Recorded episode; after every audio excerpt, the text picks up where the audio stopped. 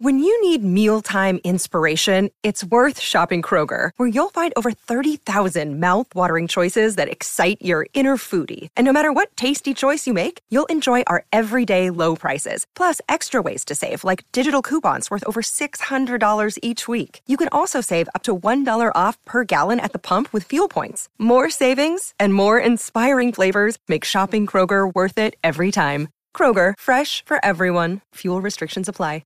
Mother's Day is around the corner. Find the perfect gift for the mom in your life with a stunning piece of jewelry from Blue Nile. From timeless pearls to dazzling gemstones, Blue Nile has something she'll adore. Need it fast? Most items can ship overnight. Plus, enjoy guaranteed free shipping and returns. Don't miss our special Mother's Day deals. Save big on the season's most beautiful trends. For a limited time, get up to fifty percent off by going to Blue Nile dot com.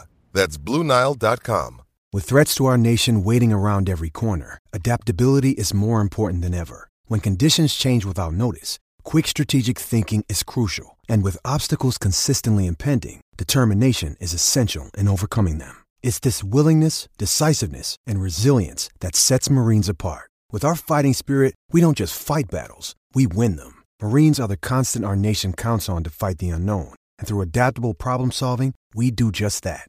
Learn more at Marines dot com. No one is, is, is, is, is more locked in. From Thursday to Monday, no one is more locked into the N F L than Thirst and Pod, hosted by Danny Parkin and Andrew Philopone. Antonio Pierce, speaking of the nineties Bulls, he's quoting the Jordan rules and says they've got the Mahomes rules. They sacked him four times, they hit him ten times. Andy Reid texted Antonio Pierce, thank you for kicking their ass and knocking some complacency out of them. What do you make of the rules? I think this is one of the, I think this is one of the dumbest, like, um, publicity, not publicity might be the wrong wor- word, but like, it just seems to me like Antonio Pierce, who is, congratulations for him. He gets the interim tag taken off. He won them over. And now he has this job. And it, this is what it reminds me of. It just struck me as very Rex Ryan gloating about like beating Bill Belichick in a regular season game. Now, he ended up doing it in the playoffs, but just like taking a victory lap for something that in the grand scheme of things really doesn't matter. Okay, you're the last team to beat them in the regular season. The Steelers were the last team to beat the two thousand Ravens before they went on their run. Who gives a bleep? It doesn't matter. Um... And then the other thing I think just in today's N F L, this, the way that refs are wired and the league is structured, like they're not going to let them get away with this again because now they're bragging about it. Like, I think it's great from a, it's from, from what we do. It's fantastic that here is a team that for the most part is usually not that good. Here is the best team in the, in the dynastic team in the N F L. This is an old traditional rivalry. And now there's more juice to these two teams playing each other. Crosby doesn't like Mahomes. They get into it with each other. Now Pierce is acting like they've got this kryptonite. They've got this system or formula or blueprint that beats Mahomes. That's fun. That's all fine and dandy. But from like an actual practical uh, way of looking at it, like how is this going to help us moving forward? It's not. You did it one time, and I don't think the league's going to let him get away with doing it again. Well, you know, you said it was like Rex Ryan, and it's like this. It's also like the Raiders. Yes, the, the, that's a know, good point. It is very Raiders. This is very Raiders. And it's the Raiders trying to be the Raiders. That's, and maybe that's how Pierce got the job, Danny. You well, ever that, think about that? What, that that's that's kind of where I'm where I'm going, because Chiefs Raiders is a rival, a rivalry in the same way that the nail is the rival of the hammer. Like, it's not really competitive. Do you remember a few years ago, twenty twenty, when the Raiders beat the Chiefs and they did the victory lap at Arrowhead yeah, in the buses?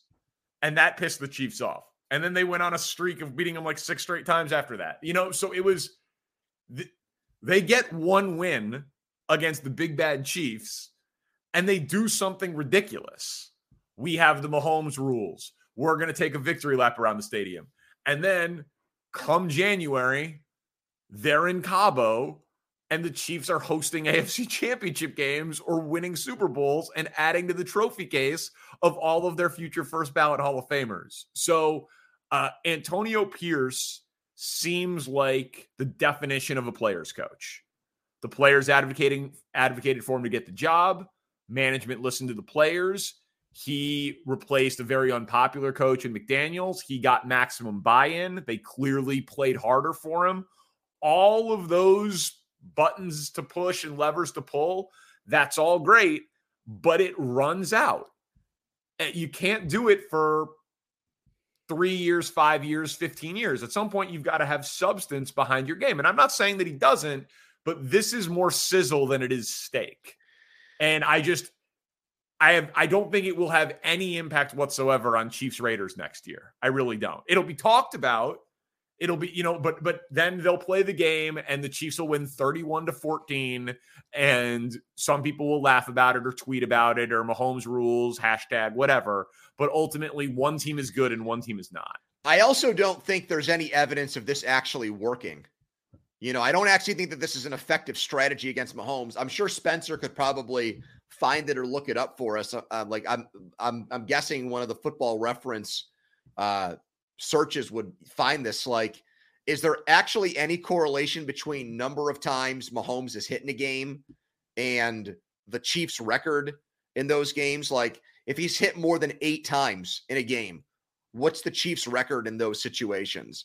You know, like obviously for most everybody, you say, oh, you get pressure on the quarterback, you hit him enough, you're going to beat him. But Mahomes is just such a cheat code and exception to every rule. He gets down double digits, and the Chiefs' record in those games are like they win sixty-five percent of those games. He's got a it's winning just, record in games in which he trailed by double digits. It's, it's crazy. Just absurd. And uh, I don't like you. My, my co-host Chris Muller, I thought, actually made a very good point about this. He said that with Brady, you knew that if you got pressure up the middle on him, you could beat him because he had nowhere to go.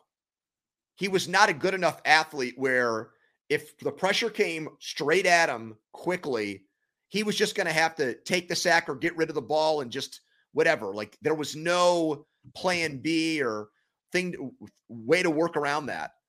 That's not the case with Mahomes. Like Correct. he is, he is such a good, he is an underrated athlete. He's, he is savvy around the pocket. He can get out of there and make plays with his legs. Like I have yet to, I'm sorry. I've yet to really see something that other than his wide receivers dropping the ball a lot, his offensive linemen committing penalties, them kind of just going through the motions. I've yet to see anything from him specifically that makes me think that there's a strategy that if you can get there, it will work against him time after time. Hey, it's Kaylee Cuoco for Priceline. Ready to go to your happy place for a happy price? Well, why didn't you say so? Just download the Priceline app right now and save up to sixty percent on hotels. So whether it's Cousin Kevin's Kazoo concert in Kansas City, go Kevin, or Becky's Bachelorette Bash in Bermuda, you never have to miss a trip ever again. So download the Priceline app today. Your savings are waiting. Go to your happy place for a happy price. Go to your happy price, Priceline. On the Matthew Slater retirement celebration. Because the guy, I think, caught one ball in his entire N F L career. He ran down punts, and he was also involved in what has become an obsolete play in the N F L, kickoffs. And yet he was canonized like this all-time great once-in-a-lifetime player was hanging up his cleats. Come on. Dude. At no point was Matthew Slater one of the forty best players on the Patriots roster. So the goodbye message from Matthew Slater was probably about ten thousand words single spaced. It was a little long. I, I agree with you there. And then right afterwards, an all-time great, one of the best to ever do it is walking away. No. Well, well he's not. Hold on a second. Objectively, no special teamer has ever made the Pro Bowl more times than him. He's a ten-time special teams Pro Bowler, and his dad was the Hall of Famer Jackie Slater. and Bill Belichick, who is tough to get praise from, released one of like the most glowing statements ever that I've ever heard from. He he, he basically talked about Matthew Slater like he was Tom Brady. Yeah, so that's what I'm. This is what I'm speaking out against. But what I'm saying is, is like the so the coverage of it is this guy is the most decorated special teams player of all time. He's got three Super Bowls, and Bill Belichick loves him. And I don't know if you've noticed, it's February twenty-second. So these are the types of things that are going to get a little bit of coverage. Well, I just think the way, and, and your guy is one of them, Devin Hester, these players should not be up for uh, enshrinement in Canton. They're not even close to Hall of Famers. By that same insane logic, a guy that played in Chicago, but on the uh, in baseball, by that way of looking at it, Lenny Harris should be in the Hall of Fame because he's the greatest pinch hitter in baseball history. He's the greatest. Dude, your, your Hester argument is terrible. No, it's not. If you Dude, weren't in Chicago, he, you would not be advocating him for the Hall of Fame, and you know that. He just got into the Hall of Fame by a bunch of people who are not in Chicago. Yeah, and they're wrong. Okay. But I'm saying you would agree with be- me. He's the best kickoff returner ever, and the records will never be broken because so of what? what's happened to the kick return. The kick return, the, the return part of the game is not important enough where the person who does it best gets into the same room as Tom Brady, Lawrence Taylor, and John Elway. They just, I'm sorry, no. But, they, but but centers can, guards can, inside linebackers can. Yes, way more important than a guy returning a punt five times a game. Yeah. Center's but, playing every down. He's but the, one guy's scoring more touchdowns. He's scoring one to two touchdowns a year, and the other guy's scoring zero. So that justifies it. There are running backs on that same Chicago team. Thomas Jones was scoring more touchdowns per year than yes. Devin Hester. So is he now more deserving of the Hall of Fame because of no, that? No, because but relative to the position in terms of the production made, and it's and, dude, part of it is about impact on the game. That's one of the criteria. Imp, like he made an impact on the sport. He is the best to ever do it at that position. Well, then you must be an advocate for Matthew Slater going into the Hall of Fame because he's the best guy to run down, run after punts and run after kicks in the entire history of the sport. Well, he's been to a lot of Pro Bowls. Who cares he's, about Pro should, He's the Patriots all time. I didn't say anything about the Hall of Fame. Don't create a straw man here. I didn't put Matthew Slater into the Hall of Fame. Special teams tackles uh, you, are not the same uh, as special teams touchdowns. What I'm doing here is uh, I'm using the Matthew Slater uh, memorials and memories and everything oh, else to now attack you about your Devin Hester uh, take. Is Dude, what I'm you doing. Want to put Hines Ward in the Hall of Fame because of his blocking.